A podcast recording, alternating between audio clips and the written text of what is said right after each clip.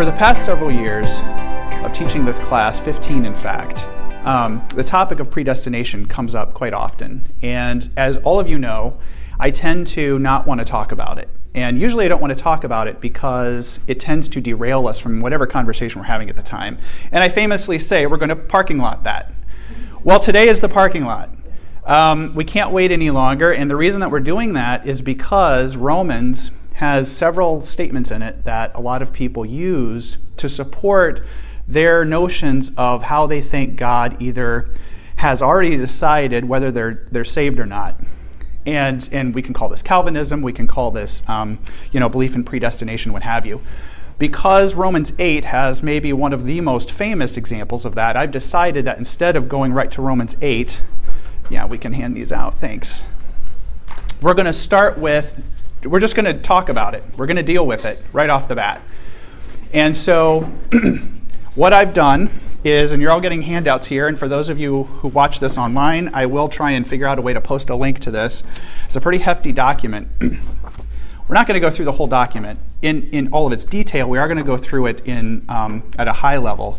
But the point here is this I think we have to address the topic of predestination now before we start reading kind of the key verses that Paul has written about it so that we understand it when we get to it. At least we, we are prepared for it when we get there, pre prepared.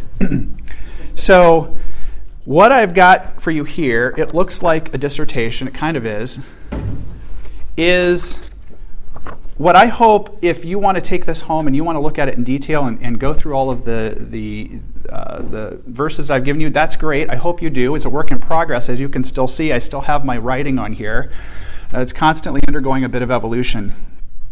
But, but I think um, what I want to get at you is kind of this for today. When you deal with controversial topics in the Bible, for which a lot of people have very strong opinions and often very diverse opinions, I want to teach you a method for how to, on your own, elucidate truth and understand what the Bible is actually saying. So, so I'm going to start here with kind of a method for how I would like you to approach these controversial topics, and it's the approach we're going to take today. and it starts with this idea of fact versus assumption. And I know this is this is not a philosophy class; it's a religious class. But I'm a scientist. Um, I'm probably a bit more unique in the religious community for how I approach this because I am going to approach it scientifically, empirically objectively. Um, what we're not going to talk about today is what a bunch of smart people think about it. So I don't care what John Piper thinks. I don't care what John MacArthur thinks, or Joel Osteen, or Billy Graham, or C.S. Lewis. Many of those people are very smart guys, don't get me wrong. My source of truth is going to be the Bible. So here's what we're going to talk about today fact versus assumption. If a claim is explicitly made in the Bible, then we consider that claim to be true. I think most of us in this room would agree with that. I'm going to use the Bible as my sole source of truth. And um, it presupposes, of course, that you consider the Bible to be the inspired or true word of God. Okay? Um, it also presupposes that you believe that anything and everything in the Bible is true. And any apparent contradictions that we come across, I'm going to say means that our assumptions are wrong, not the Bible is wrong. Now, this approach is no different than what a scientist would do in the real world. A scientist says, I'm going to measure the natural phenomenon of the universe, and if the data that I collect seems to contradict my theory, guess what? The universe isn't wrong. the universe is the universe. My theory is wrong. So I need to be the one that changes. That's the first key point here. Anyone who is going to go through this needs to be willing to change their assumptions based on the evidence, period. And if we all agree to that, we're good we can draw conclusions from fact. And here's a really good part. if the Bible is fact, and we believe it is to be, then any conclusions we draw from that can also be what we consider a fact. Um, the conclusions are, in fact, guaranteed or certain. This is what we call deductive reasoning.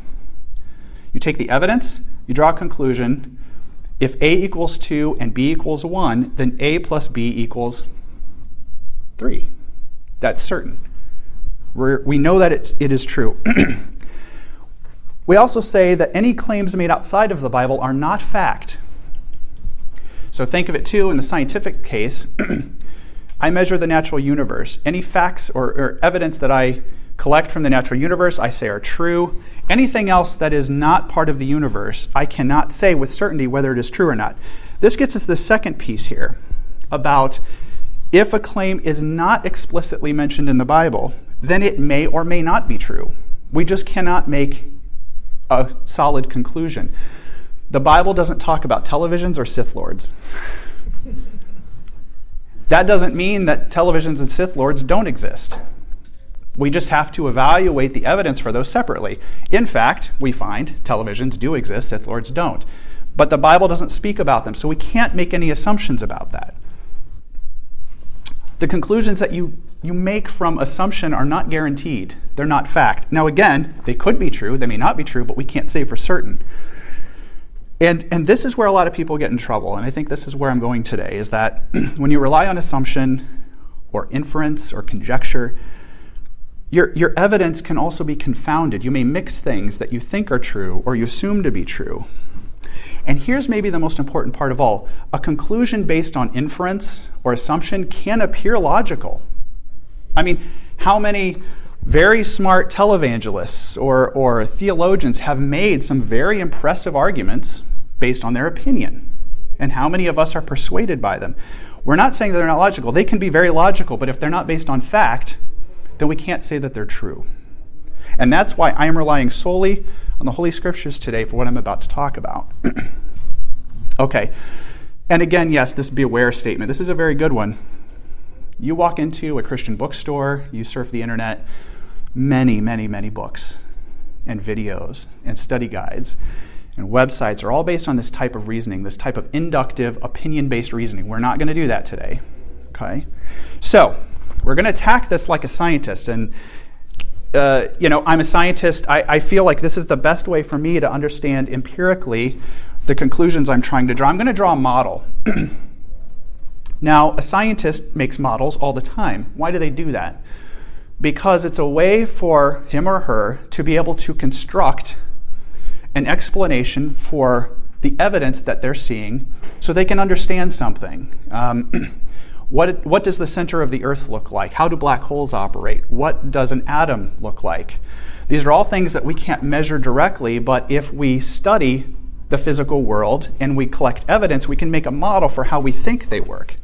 And a model is great because then you can use it to test your ideas make a model, and then you go and look at the evidence or, or more evidence.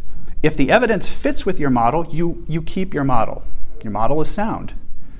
But if the evidence contradicts your model, now it's your model that needs to change, not the universe. You might need to tweak your model, you might need to reject your model, but at least it gives you some starting point, and that's what we're going to do today. um, we're going to use all of the evidence in the Bible to test our model not just the three verses that we think supports our theory. We're going to use it all.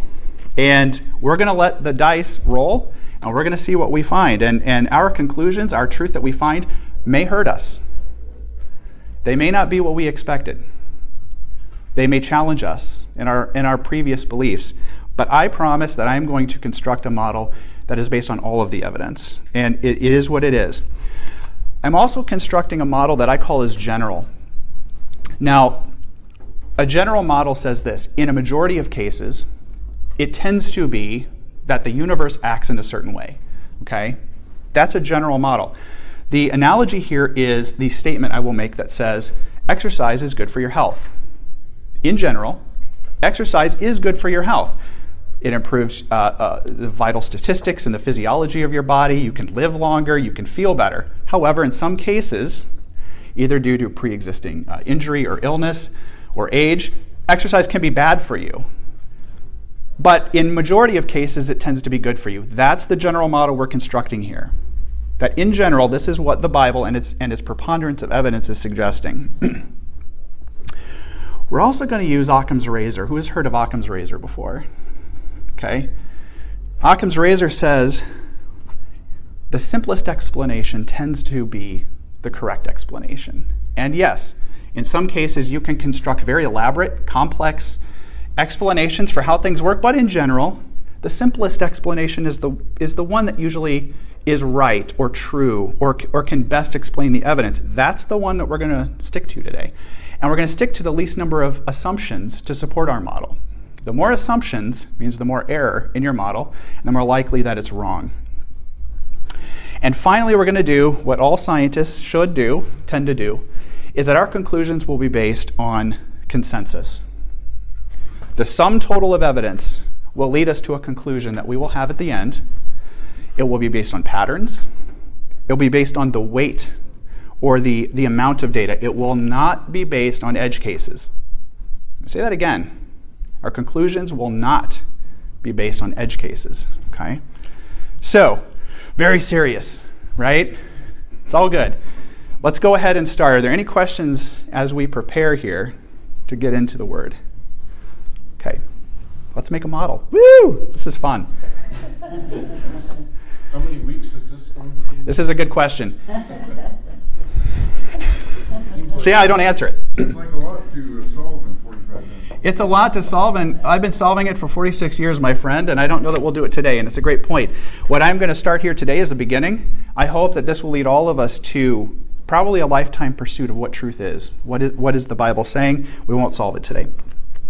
Here's my model. I'm start with God calls people. okay?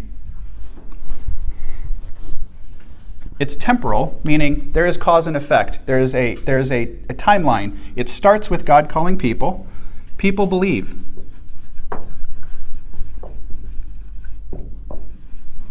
Okay?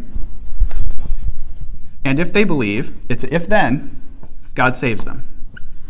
Okay? Now, I haven't necessarily defined all of these terms, and I will. I'm just saying, and I'm drawing it funny because you know I don't want to have to keep erasing. I kind of know where this is going. If I were starting from the beginning, I wouldn't know where this is going. So you can just assume this is this is my starting point. This is my model. Let's define these things. the first definition is what is the problem we're trying to solve, and I think the problem the entire Bible is trying to solve is that of sin, and we can't we can't say what the answer is unless we define what the problem is part of what I'm going to do today is talk about the original Greek that the New Testament was written in, that the Greek Old Testament was written in, and was based on the Hebrew. the reason I'm doing this is because when we get to the edge cases for how people have interpreted some of Paul's statements, it's unfortunate, but a lot of people rely on the imperfect English translation of those statements, and we're not going to do that.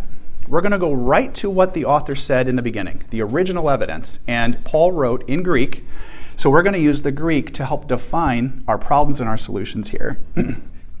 what is sin? Sin, in the Greek, is hamartia. That's the noun. Hamartano is the, is the verb. And, and the verb literally means to miss the mark. It kind of calls back to the day when uh, an athlete would have a javelin and he would throw it at a target and if that javelin missed the target, that's the origin of this, this concept called hamartia.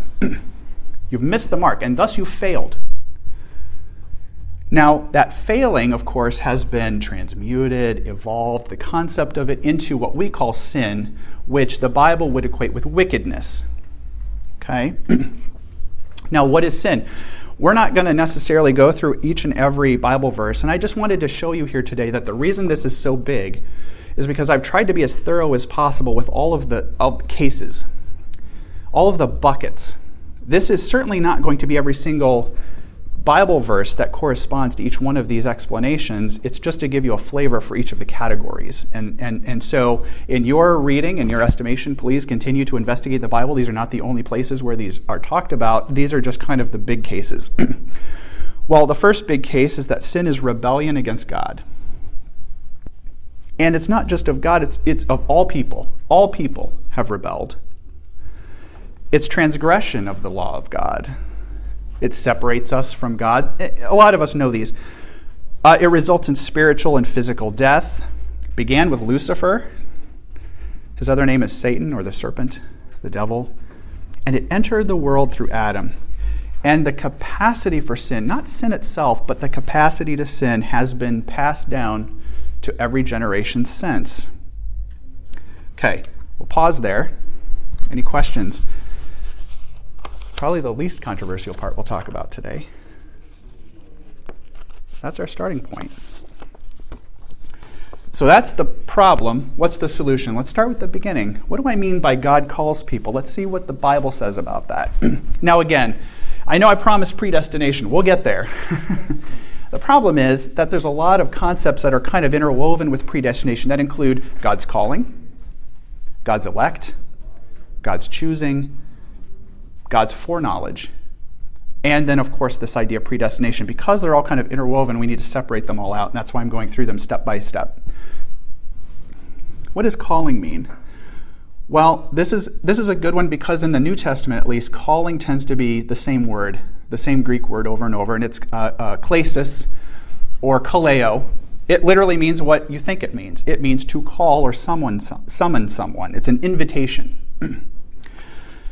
so, what is God's calling? So, literally, I sat down with my interlinear uh, translation, and I went through the entire New Testament to find all of the places in which the word klesis or kaleo or the concept of kaleo is found. And this is what I found God's calling can mean holiness,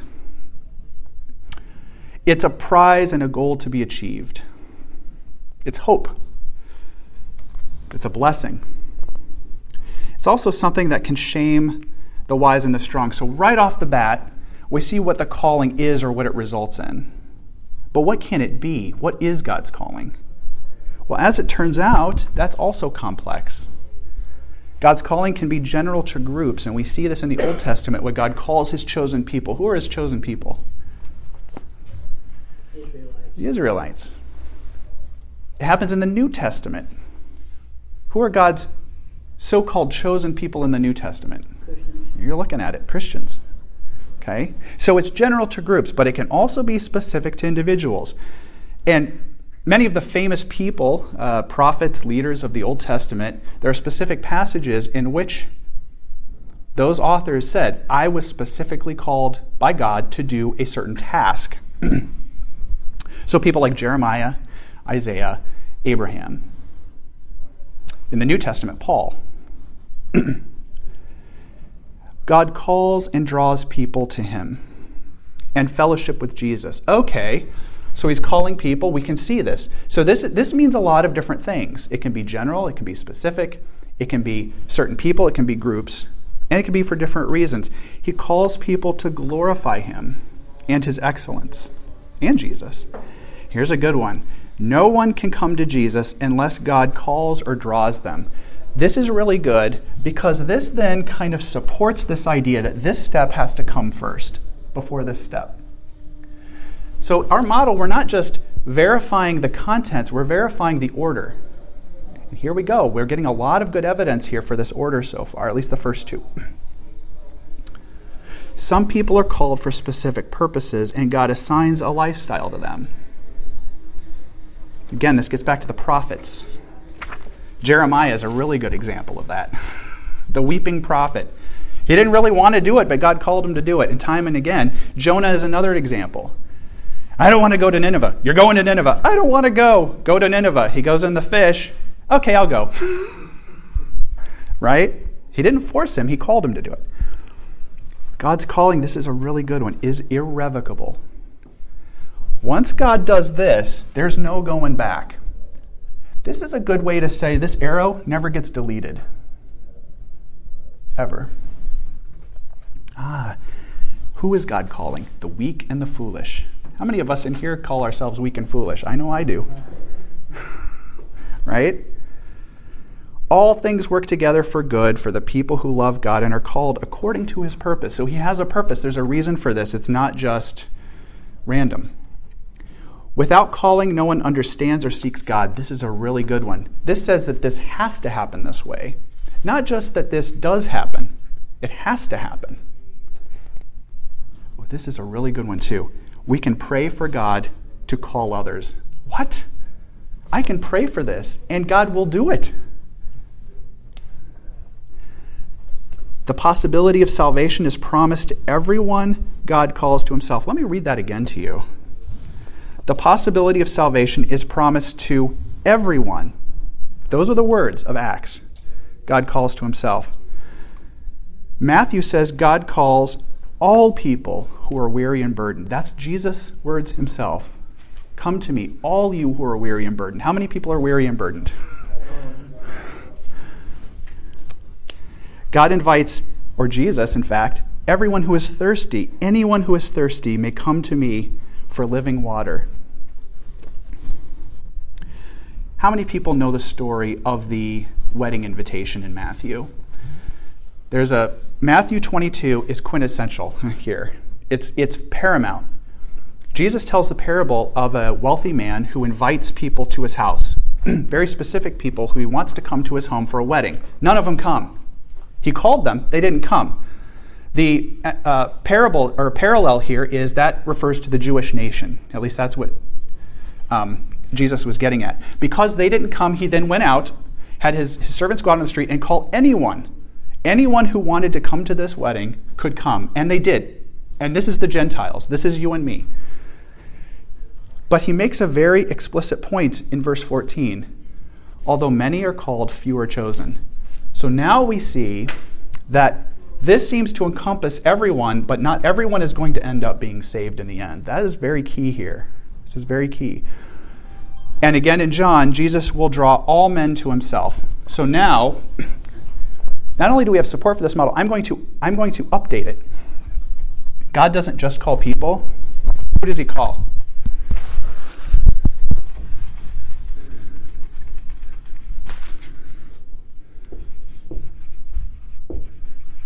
Everyone. You have the evidence right here in your Bible. To some degree, every single person on this earth is called. So I put a summary here just so we can, as we go through each piece, we know where we stand. God's calling is comprehensive. It is complex, meaning there's different kinds of calling for different people. It is both general to groups and specific to individuals, but it is required for salvation and human understanding. And it must precede human reciprocation to be effective. Boom, huge. Huge. Yes. God must call people for them to understand and reciprocate so that they can choose to follow him. That's the only way that they can be saved. Questions?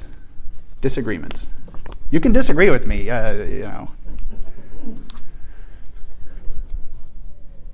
But he called Paul specifically, and then the apostles, called, called them specifically. Yep. Mm-hmm. He calls everybody. He wants Yes. everybody to be saved. But Exactly. Not everybody will. And I heard it said, I don't know, you know, that God doesn't send us to hell. We send ourselves to hell if we don't believe. I heard that statement. What a great segue, Lorna, uh, for part two. Yep, we'll get to I'm that. sorry. No, that's great, sweetheart.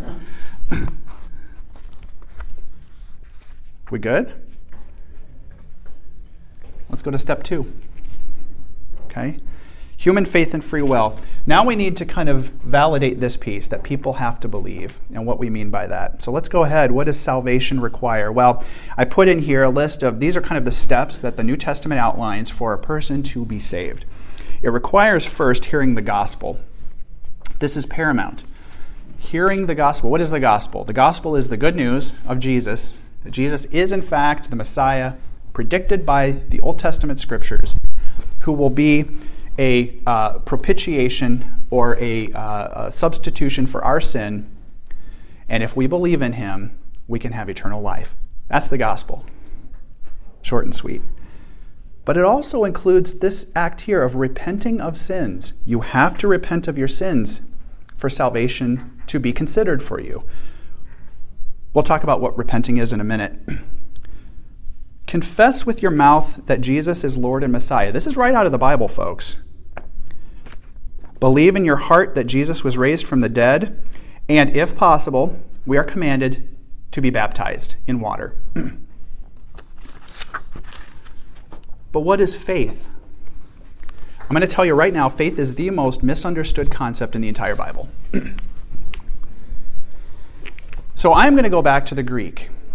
What is the Greek word for faith? Well, the Greek word for faith tends to almost always be this word pistis. Uh, the verb is pisteo. it literally means someone who is persuaded. It comes from the root verb uh, peitho, which means to persuade or entrust. So, literally, someone who has faith means, literally, they are persuaded about something. And to give faith to someone means to persuade them. It's not rocket science, and it's not complicated. And a lot of Calvinists, uh, people who, who cling to predestination, will say, no, no, God gives you faith. It's some kind of magical object that He just forces upon you, and then you can say you believe. That's not what the Greek is saying here, folks. It originates from God in the sense that He persuades us. So, yes, it starts with God. It starts with anyone who's trying to convince you of something. It starts with them because they're trying to persuade you about something. And there's numerous biblical verses there that support that. It's also produced in you. How do you produce faith? Because you're persuaded. Think about any argument that someone has tried to make with you, any topic whatsoever. They're trying to convince you that they're right. They have to convince you. It starts with them. But you're only going to believe if you are persuaded by it. And that is exactly what the Greek here is trying to get at. now, he who believes in the Son has eternal life. The translation in the Greek there means he who is persuaded by the evidence that the Son is who he says he is has eternal life. That is the Greek. Here's a good one, and this is a one that Calvinists cling to too. It can be assigned in greater proportions from God. All that means, folks, is it's not magic. It's not a gift that arrives under your, under your tree at Christmas. It just means he further persuades us. Think about when Jesus is healing the blind man, the one that took twice. Scholars universally agree Jesus is trying to persuade him that he can do what he says he can do. He starts um, by giving the guy partial sight, because the, the, the man doesn't seem to truly believe that Jesus can do what he says he can do. But once he gives him partial sight, the man seems to respond by saying, Yes, I think you are who I think you are. And what happens? he then gets his entire sight back. There are numerous cases here of people in the New Testament where their faith, meaning Jesus can continue to persuade them, that grows their faith. It's not magic. Yes. Let's add that. That's an excellent point, Roger. Gideon's fleece. Gideon you know, we call it testing God. Again, that's probably a very bad translation there as well. It's saying, God, I want you to convince me, and God will. And this I get at for our application here is if you ask God to prove who He is, He will. Ask God to persuade you, He will persuade you. Sometimes it's, you know, you might think, oh no, it's a negative way. It's not true at all. God can intend to make us faithful people, but we can still reject Him. Here's a really good one we may not be persuaded. I want us to read Jeremiah 2:21. Who can read that for me? But I planted you as a special vine, as a very good seed. How then did you turn into a wild vine that grows bad fruit? So, and in some translations here, you'll say um, a, a, vine of faith. Um, how many people have a vine of faith in their translation? Who's there? Okay, my NIV, NIV had it. I think that gets at this idea that um, God can intend for you to believe, but that doesn't mean He's going to force it on you. Okay? He doesn't force. Exactly. And we'll get to that. Yep. Sir. Your note that says starts with allotted at the, on the second point. Yes. Does that say more than others? Let me see. Yes. Sorry, that's my bad handwriting. Yes, allotted equals some are persuaded more than others.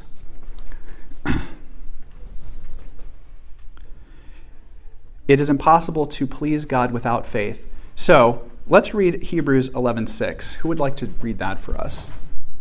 And without faith it is impossible to please him, for whoever would draw near to God must believe that he exists and he that he rewards those who seek him. Excellent. So God calls you. People have to believe, they have to believe for him to be pleased. Here's another one. Testing proves our faith is real. Is it still going? It is now. Okay. We can we can edit it, so it's okay. Um, Here's a good one. Some of us say we don't like this part. but testing proves our faith is real, and, and James says this. Testing proves that we are persuaded. Are we really persuaded that he is who he says he is? And I've added this, and this probably needs to be taken out uh, to a different section, but righteousness is kind of the focus here. Righteousness itself needs to be regularly exercised so we don't become complacent. Okay, what is repentance? And, and I'm kind of racing a little bit here. We'll, we'll have some time here to, to talk a little more. I just want to get through a little bit more here. Repentance is a really good one. We said it's vital. You have to repent in order to be considered for salvation. What is repentance? To, yep. A transformation.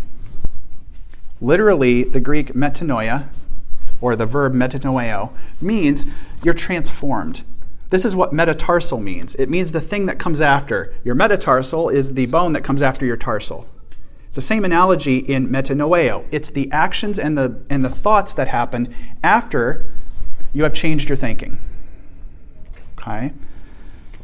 In the Christian community, it's equated with confessing your sins and changing um, your actions. Why do we repent? So sins can be wiped out. It follows God's rebuke. So God rebukes you. And then you repent, and it results in God pouring out his thoughts to you and making his teachings known to you. Wow. Results in producing fruit.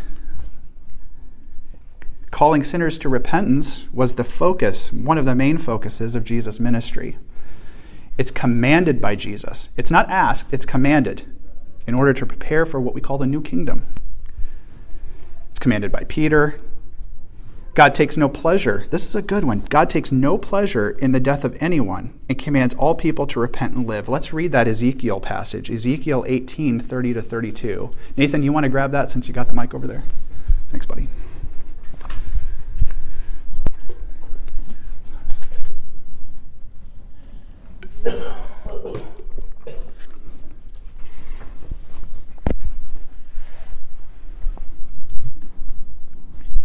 Therefore I will judge you, O house of Israel.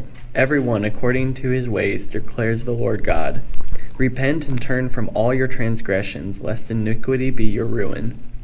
Cast away from all the transgressions that you have committed, and make yourselves a new heart and a new spirit. Why will you die, O house of Israel? For I have no pleasure in the death of anyone, declares the Lord God. So turn and live. So is that saying I don't have any desire to punish anyone except the people I condemn to hell. No. That statement is very clear. He doesn't want anyone to be condemned. Let's read the next one.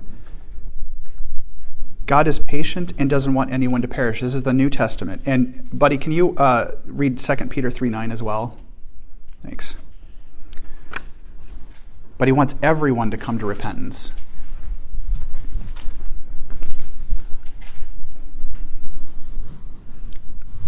The Lord is not slow to fulfill his promise, as some count slowness, but is patient toward you, not wishing that any should perish, but that all should reach repentance. This is huge. And he commands uh, everyone, if we go on to Acts, he commands all people everywhere to repent, not just the people he's chosen to repent. This is, this is a really important distinction that we have to make here. And without repentance, people store up God's wrath and you will perish. So that's the result. and what happens when you repent? It results in great rejoicing in heaven when sinners repent. Another key here is that it refers to uh, people who elect to choose to follow God themselves. So, election, which we'll get into in a moment here, goes both ways. Luke refers to people who elect to choose or follow God. Choose, not forced. And God's calling is made sure by our actions. Second Peter, that can't be made more clear there. This step we are finding solid evidence for here. Can you repeat that? Yes. God's calling is made sure by our actions. Not the things that have been forced upon us, by, by the things that we choose. Those who follow Jesus must deny themselves, take up their cross, and follow him. God's kindness, righteousness, and severity are influenced by our choices. Now, the biggest section of all I have humans' free will. Literally, the entire Bible is an example of free will. And we're not going to go through each and every example here. Um, I do want to do one um, from the very beginning in Genesis, Genesis 3, verses 22 to 24. Who would like to read that for me? Okay, thanks, Carrie.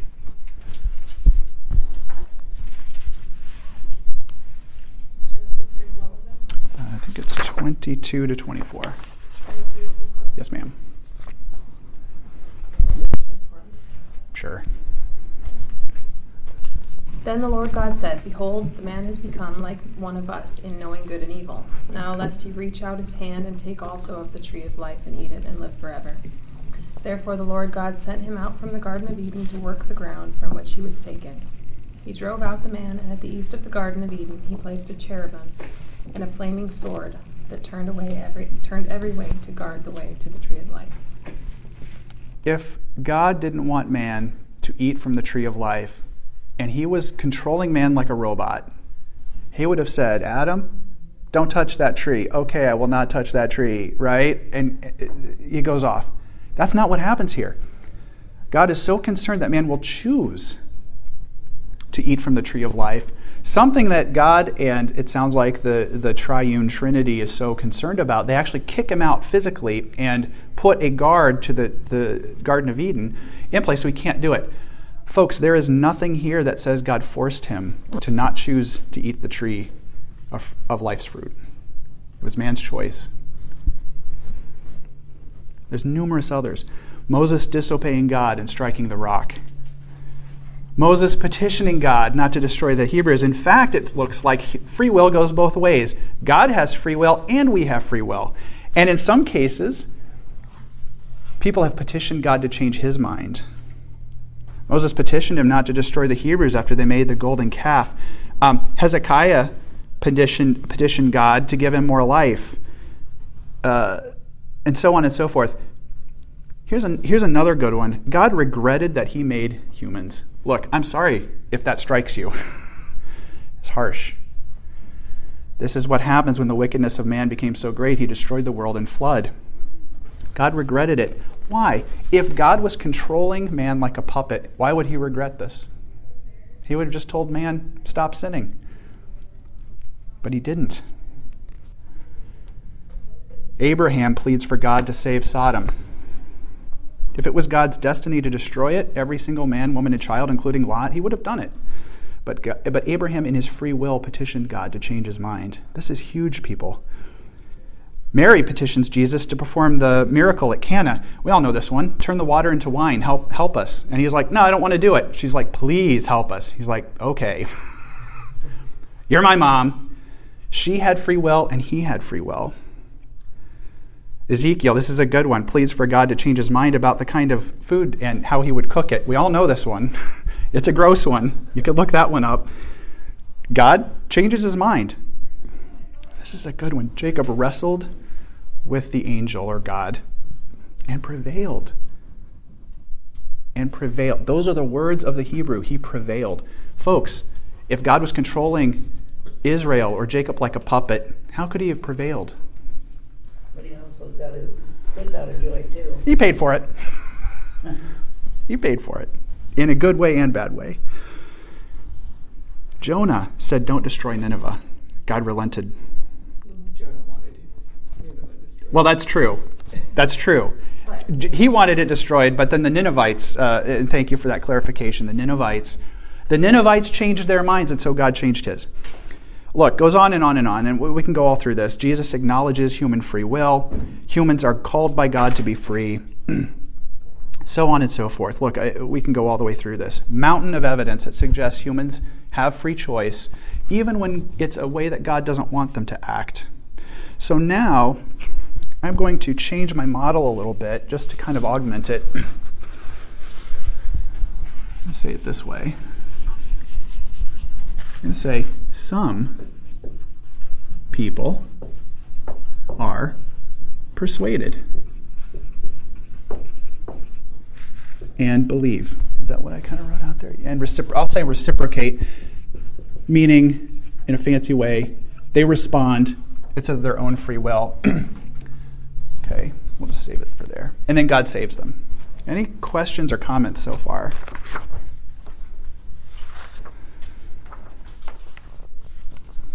Then God saves them. Soteria or sozo is the Greek. It means literally to save or rescue. It means, in a, in a physical sense, to save or help someone, but it also is then applied in a religious sense. Salvation is the human and spiritual, physical deliverance from God's wrathful judgment. It results in irreversible, eternal spiritual, physical life, spiritual and physical life, equated with entering the kingdom of God. Here is the key verses. It's only possible from God. It is impossible without God and granted through Jesus alone. The ultimate power to save or condemn us lies with God alone. So it has to be with God, not us. And available to all people. Let me read that again. Acts 13 47. It is all people. It may bring salvation to all people and the whole world. 1 John 2 2. Not just the people that God chose beforehand. It is available to everyone, so long as they reciprocate. God chooses to save all people who believe in him, or, in, of course, the right way, who are persuaded by Jesus. It is unmerited gift of God and not earned by works. Ephesians 2 8 to 9 is one of the most misunderstood English translations of God's gift. The Greek here, and this is a technical way of saying it, when Paul says, and this is not the result of works, this is the gift of God, he's referring to this meaning salvation, not God gave you faith. So that's his way of saying, well, I put money in your bank and that's how you can now pay it back. No, he didn't force faith on you. It's made possible through the sacrificial death of Jesus, often and demanded, but not always associated with water baptism. God chooses the poor who love him to be rich in faith and the heirs of his kingdom. He can speak out against people, but still remember you, yearn for you, and he can still have mercy on you. This is Jeremiah. This happens a lot in Jeremiah. Associated with the continuous demonstration of salvation and faith or fruit in Jesus, beyond simple acknowledgement. This is a key here. Even the demons acknowledge that Jesus is who he says he is, but they don't truly believe. They haven't reciprocated. But they know who he is. They know who he is, right? And just saying, I know your, your God is not enough. No. And then, of course, we have the gifts of the Holy Spirit, okay? And, and again, this is kind of a resource for you as well. We can kind of go through all of this. Um, I think this is a good point, too. God has a threshold where his patience and mercy are exhausted. He has a limit. And the wages of sin is death, but the gift of God is eternal life. God will judge sinners, both living and dead, and he will punish the lawless offenders on judgment day, but he is not cruel. And this is key. Lamentations, and does not willingly bring affliction or grief to anyone. He's not ever trying to punish someone just because he wants to. So now we can add to our model. Let's do this. We say, people are persuaded, but some reject him. Not persuaded. and what is in store for them? Spiritual death.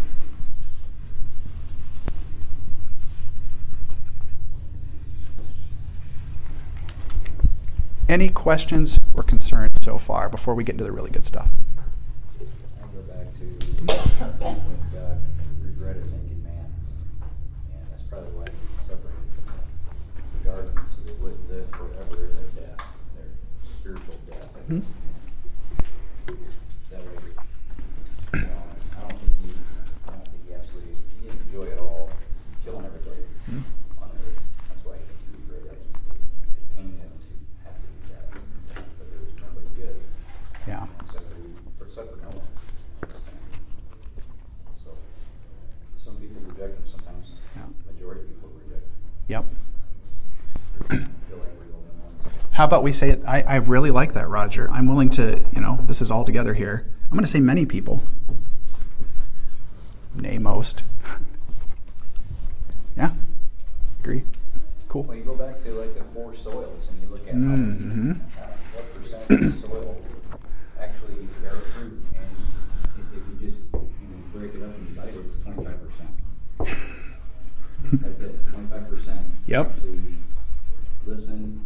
At most, yeah. At most. Believe and bear fruit in salvation. And that means seventy-five percent are not. Yep. And maybe at first, Okay. but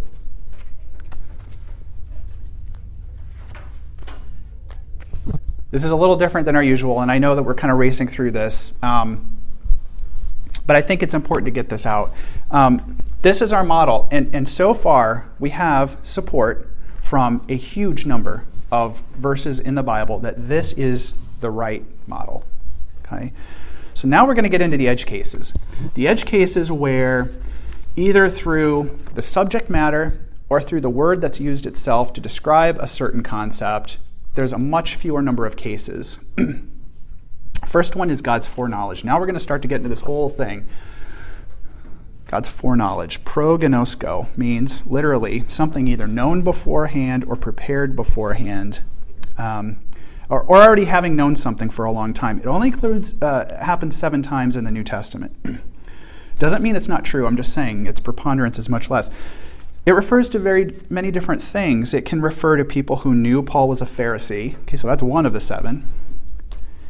Can refer to the Jews as a group who are God's people who he foreknew and, quote, won't reject. It can refer to Jesus, who was foreknown before the foundation of the world to be the Redeemer, and who was foreknown to be put to death, even though evil rules, uh, rulers conspired to kill Christ, his death was something that God had already decided would happen. I know, as God, there's going to be my son. He is going to be the Redeemer. He will do things that will make people want to kill him, and then they will eventually kill him. I know that's going to happen. It doesn't say, foreknowledge itself does not say that there was a cause and effect. It just means that he knew it was going to happen. The The- yeah, there you go. He knows. He knows. The Hebrew in the Old Testament is yada, to know. I don't, you know, Hebrew is not my uh, forte as much as Greek, uh, but it still says the same things. God knows all the days ordained for us, knows, before one of them came to be. Okay, so he can see the future. I think, you know, omniscient, can see the future, timeless, we get it. He knows our thoughts and words before they're expressed. Nothing in the future is hidden from his eyes. He promises to bless future peoples through Abraham and Jesus. So he says, I already know. Abraham and Jesus are going to be vessels for my blessing, my mercy, later in the future. And the prophets, this is, this is the best one of all of foreknowledge. The prophets were given foreknowledge of future events. The prophets didn't cause those events. The, the concept of foreknowledge does not imply causation here. It just implies knowing. You know the end of the movie, that's the kind of the old you know, trope. I've seen the whole movie. I know how it's going to happen. I don't really like it, um, but I know it. That's foreknowledge. So, so far, the concept of foreknowledge, our model is still good. Uh, we might just add something here that says, you know, this whole thing, put a big I, right? God's big I.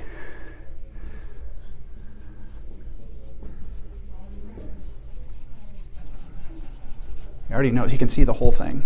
But I don't think that our model needs to be changed here. Good so far? Edge case number two God can harden your heart. Ooh, now we're getting into some real good stuff here. Well, He can harden hearts, yes, but have you actually read the scripture about where it talks about that? There's only 14 times of all of scripture that God, the scripture refer to God hardening someone's heart. Half of those are the Pharaoh of the Exodus. And if you look at when God says he is hardening their hearts, it turns out it is already after Pharaoh has decided to be a jerk to the Israelites. Pharaoh, and in fact, it even says, Pharaoh already hardened his own heart before the Lord finally took action against him. refers to groups like the Canaanites, sworn enemies of God, who finally God hardened their hearts, but only after a long track record of freely choosing their own wickedness and hardness towards him. The Hivites, same, same issue. Pagan group, already enemies. At one point, even the Israelites, he says he's going to harden their hearts. But God eventually relents. This is really good too. He eventually relents.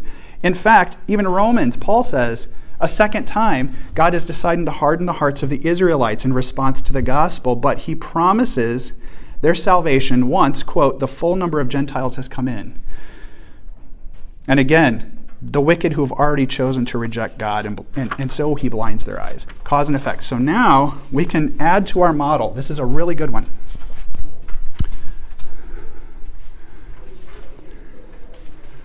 We're going to add it right here.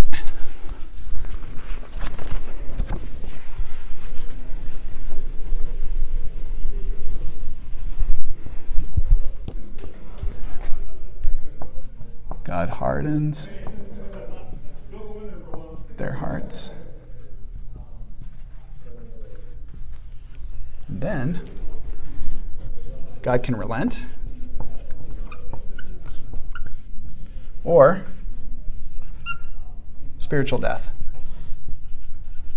And guess what? If he relents, we get to go all the way back again and start over. This is biblical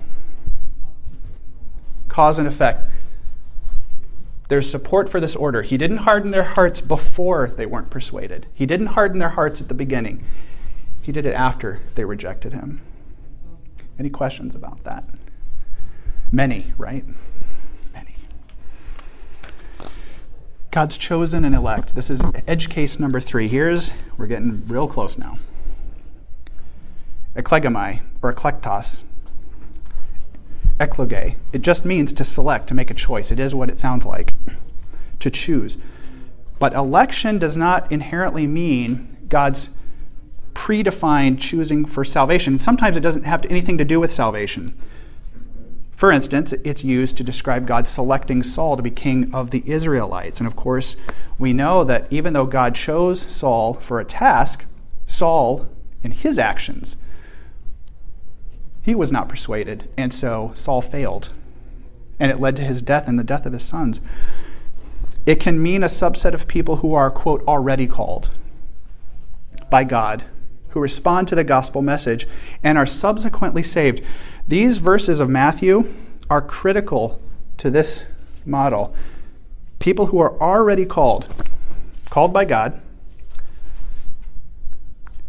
and subsequently saved. God saves them, He chooses them. Chooses them there. They're chosen there. This is, this is key.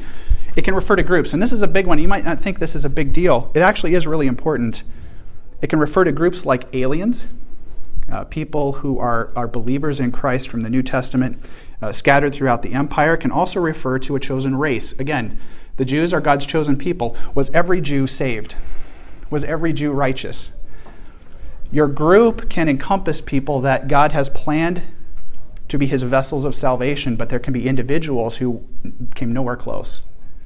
Just like the Christian community in the New Testament is referred to as a group of people who God has chosen as his vessels of salvation. But I guarantee you, there's plenty of people who say Jesus, Jesus, and they're not saved.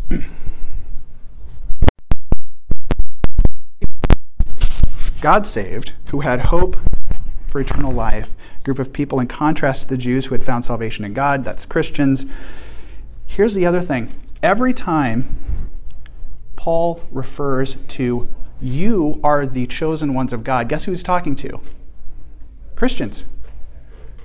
Paul always addresses his letters to Christians who are already believers.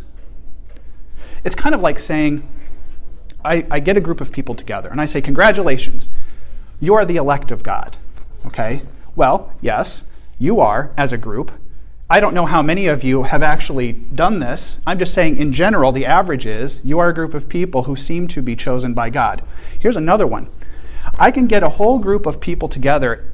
It can be Christians. Let's say it's Christians. And I say, Congratulations, you are the ones who are called by God. Now, in your brain, if you hear that, what's the first thing you think? Oh, he just said that me and my brothers are all called by God. That must mean that people who are not Christians are not called by God. But that is another error. That's another error. Just because you, I say, Roger, you have been called by God does not mean other people haven't. The more you hear it without acting on it, Yeah, the harder your heart gets. Mhm. Heart gets. They can. Your, your heart can get hard. Faithful Christians in the church of Colossae, faithful Christian brothers in the church of Thessalonica, people for whom Paul endured many trials. Time and time again, Paul is referring to people who have already taken this step of believing. And it says in the scriptures, you have already accepted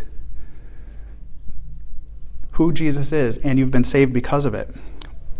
Believers who Paul suffers for so they can receive salvation. It goes on and on.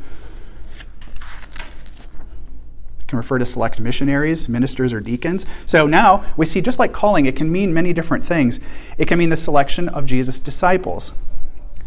Specific people for specific tasks can mean choosing Peter to share the gospel, choosing the weak and the foolish, choosing the poor to be rich in faith, selecting a place of honor at the dinner table. On and on and on. What does it mean? Sum total here is God's choosing or election can mean different things. But in general, every time someone talks about a specific person who is chosen by God or elected, it means someone who has already taken this step. This is key, folks. You have to be very careful about what the Bible is actually saying. At no time does it say someone was, was elected here before they believed. It never says that. Yep. God calls everyone, Yep. but out everybody, that we have to accept before we are chosen. Got it. Here's the passage you reference here is 2 Timothy 2.10. It says, Therefore I endure everything for the sake of the elect, so that they may obtain the salvation that is in Christ Jesus with eternal glory. Mhm. And the whole passage of that Timothy passage is talking to believers. It's talking to believers. And in fact, if you read that whole passage, you realize it's saying, You are all people that chose God. I want you to continue in this faith. And Remember, we said back here a few passages here that righteousness, let me go find the passage here. Because this is key and it's a good point. Righteousness needs to be regularly exercised so we don't become complacent. Romans 12.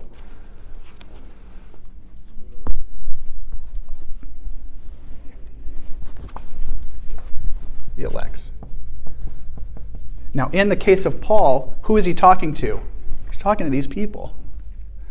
So you have to be very careful when you think that election happened.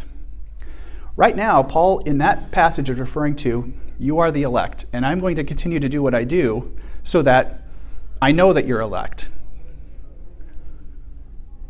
But it says nothing about that God elected them before any of this. It doesn't say that. So we have to be very careful here. Okay.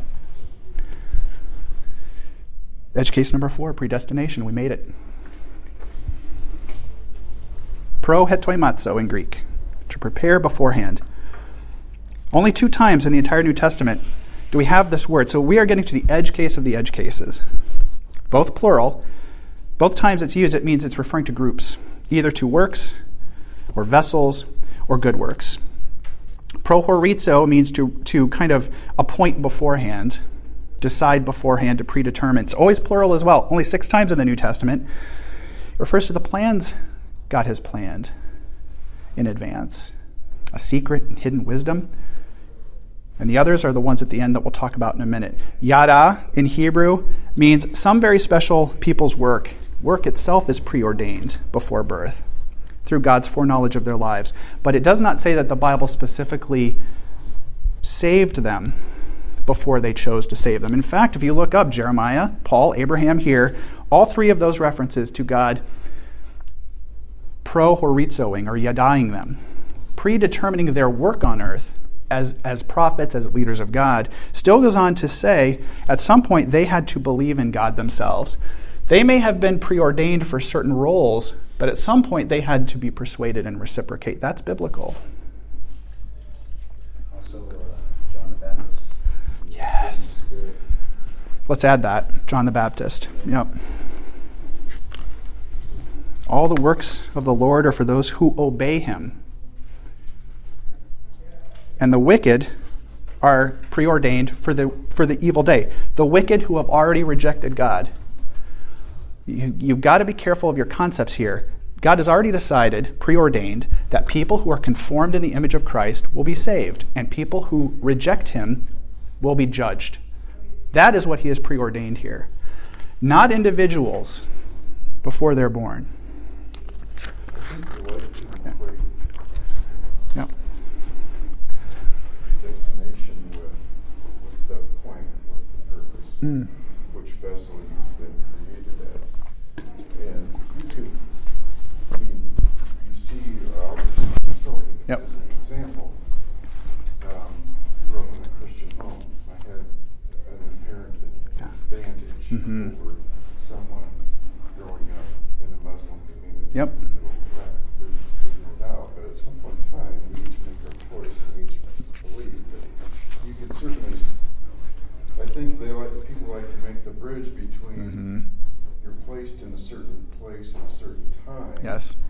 And calling that God, you know, predestinating you Mhm. for salvation.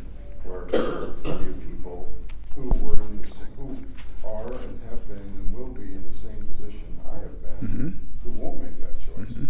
and will choose to do something else. My neighborhood's full of these people. Mhm. That's exactly it. And getting back to Nathan's point, or what he was what he was uh, you know challenging us on, is to say, if God has already decided you're going to be damned to all to, for all eternity, then why would Paul need to continue to work to make sure that you are saved or damned? He would have already decided it. And this is exactly the point, Steve, which is the vessels in this case are a community. It's a group. When we talk about predestination, it almost always talks about groups. You grew up in the Christian community, you had an advantage. You grew up as a Jew, you had an advantage. But at some point, you're going to choose whether you are part of that or not. Okay. Refers to judgment and condemnation of people who, quote, reject Jesus. Again, we can't escape it. When the words proorizo or pro or, or um, uh, you know, predestination are used here, it's always those who, quote, have already rejected him or have already accepted him. Refers to those, and this is, this is a big one, who already believe, who are, quote, living stones in Jesus, who was the cornerstone and a stumbling block for those who already disbelieve and stumble because they are disobedient and are thus now appointed and destined to doom because of their disobedience. I called you, you rejected me, now you are destined for spiritual death. I've already decided it. But it came after you weren't persuaded. And this now leads us to, and, and again, I think you could say with, with pretty good certainty that the vast majority of evidence that we are seeing here supports this model in some way, as a general model. Still accepting there could be edge cases, there could be special circumstances, but in general, it looks like this is the model cause and effect. Now we get to what are essentially the three last most controversial statements in the entire Bible. Okay, and again, let- you know, let me draw this. What is what is you know? You see the scales of justice, uh, right? Uh, like the courts. You have the scale, and you weigh the evidence, right? And you have this mountain of evidence supporting our model here. Okay, with maybe one or two edge cases, and I'll grant you that so far, that maybe are a little more ambiguous. You say, well, wait, I don't know. Is he talking about before or after? I get it, that's fine. Here's support of our model, here's the rejection. Now we get to the three last edge cases, which are used 99.9% of the time by people who say, you have no choice. God has already decided you are damned, no matter what you think or do. And that's we're talking about it because we're going to talk about Romans 8 next week. Romans 8, 29. For those God foreknew, he also predestined, appointed, or, or ordained to be conformed to the image of his Son, that he might be the firstborn among many brothers. And those he preordained, he also called. Those he called, he justified. Those he justified, he glorified. Romans 9, 22 to 23. Ephesians 1, 4 to 11. Here's the issue. You now have a preponderance of evidence that this is the model. This is how it works. You have three statements, all by Paul, that you can say, okay, at first blush, it seems to be very ambiguous. It seems to be saying God has already decided who is saved and who isn't, and it doesn't really matter what you think or do. Okay? So here's what I'm saying. You know, and, and here's some of the arguments. Some claim that God chooses to save or condemn people in the absence of faith. Others say that he intends to save, uh, you know, he only calls people he intends to save and doesn't call the others. The most extreme is that he's already decided who is going to be saved or not, and you're just a big robot. Here's what I'm saying if you are going to do this empirically, then what you have to do is take every one of these claims, which is not specifically in the Bible, by the way. None of the claims I've just read to you are specifically said in the Old or New Testament. They are what people assume to be true, and we already know what we think about assumptions. Fine. We say a model can make predictions, then if I assume that it's saying that no one has free will or choice, guess what? That is contradicted by 99% of the Bible. Which might be true. Look, don't get me wrong, maybe it is true, but if it is true, then we have to now deal with the 99% of the Bible that says the opposite. We have to. Either it's wrong, and I can't believe that's true, or somehow God has been so deceptive in the 99% that now we've got to completely reject it and start over. He's not deceptive. And that's what I, again, the evidence says that's true, Lauren. I agree with that. What about this one? You are forcibly saved without faith. Again, that statement is not specifically in the Bible. It contradicts all of the evidence that we've talked about, and it is rejected by our model. So it could be true, but the evidence suggests otherwise. Could also say that only the saved are called, and this is sometimes where people read these three verses and say, well, only the people who are saved are called, so that's why it works that way. And then, of course, if only they're called, then they can choose. But again, that contradicts several of those statements we just read in the, in the New Testament. Everyone is called, all people are called. Jesus draws all men to him and women. So again, we have to reject that. What about this one? We don't have to evangelize because God has already decided who to save. Well, that's rejected by the Great Commission in Matthew 28. Boom. Period. It's, it's rejected by the entire New Testament. How many people did the, did the disciples and Paul evangelize to? So eh, we're Xing that one out. What about this one? Faith is only provided by God. Okay, fine. I accept that this is true, but the, the persuasion, God just gave it to him, like an ATM card. So they didn't believe it. God gave it to them. Well, guess what? That also is contradicted by the mountain of evidence in the rest of the Bible. And it makes no sense if I were going to say that God forces you to believe, I wouldn't use the word pistis in Greek, because that means you're persuaded. I would use the word krateo. God forced or commanded you to believe. That word is never found in concert with faith and belief. So I'm rejecting that. Do you think sometimes we get confused Hmm, okay. Faithfulness is a fruit of the Spirit. Mm. It's a gift. It's love it. Holy Spirit. But it's it's more of a steadfastness. Love it. It's holding the course. Mm-hmm. It's not the same as the initial faith. Maybe it's kind of like, and it's a good point, maybe it's kind of like once I'm persuaded, then I tend to act on that. I mean, if a person truly is persuaded, he will act as if he's been persuaded. There's uh, that, it's in the New, I don't know where it is, where God says, I do believe, help me overcome my unbelief.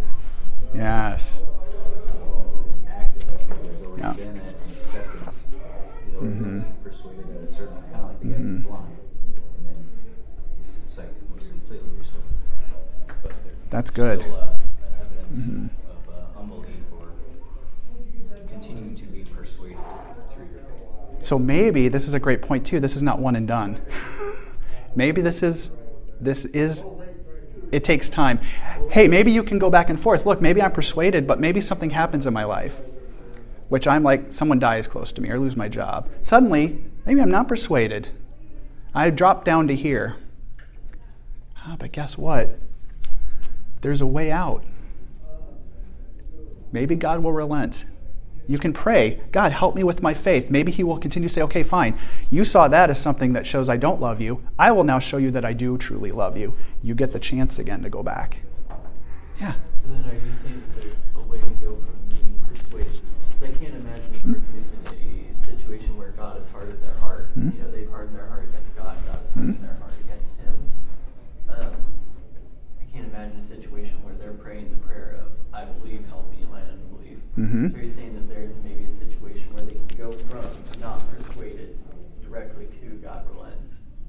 Ooh, I would say you could say that that is, I would I would say there is support for that, Nathan.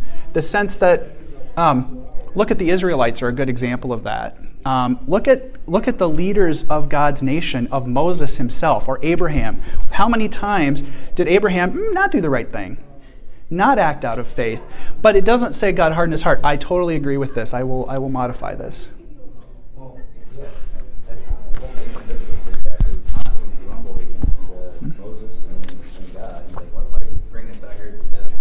Yeah. He still provided. Mhm. Yeah. He still offered uh, chances for them to live through faith. So here's, here's the summary. I know we're over, but I think it's important. The statements themselves in these three edge case verses, there is no saying when the election or the, or the salvation happened. People Im- impute their own belief here about when it happens. If you believe, as I do, that it could be after the fact, this is all good. That fits our model, that fits the evidence. So I would say there's support for that. The statements are post calling. God saves those only He knows will reciprocate. It only works if the person from their perspective chose God. You can say, I already know I'm God. Roger Howard is going to accept Christ. So I've already decided I'm going to save him. You can say that. That's totally legit. That fits everything here. But from Roger's perspective, he had to choose Christ. He had to choose Christ. And if you say that these statements are referring to groups, which there is a mountain of evidence that it's saying you as a group, as a community, as Christians, I've already foreordained, you are going to be saved through Christ, we're good. We're good. So here's your conclusion Salvation, and, and I'm going to draw a conclusion. I'm going to say this is true. Salvation, which is totally in God's hands to grant, is offered to all believers who choose to accept God's calling to undeserved grace through faith in Jesus Christ, period.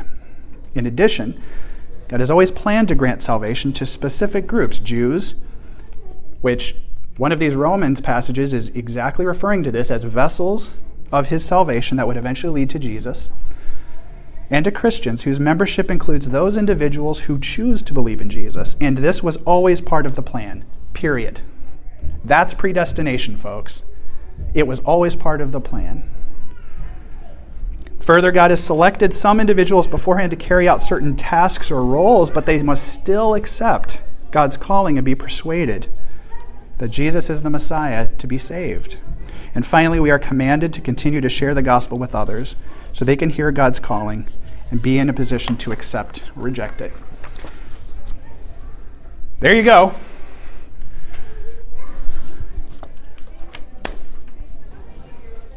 Final thoughts? You can disagree with me.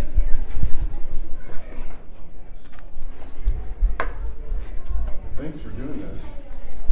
Yes. It's a lot of work on your part. You're welcome. I'm glad to do it. Uh, yes, it's a lot of work, but I, I, I feel like this is really important. Um, and so, if you uh, continue, we can add to this. I would say if you come across either versus supporting the model or rejecting it, please tell me. Let's talk about that because we got to figure it out as a group. So, thank you so much for coming. Next week, we'll go back to Romans 8 and have a normal class. All right, thank you all.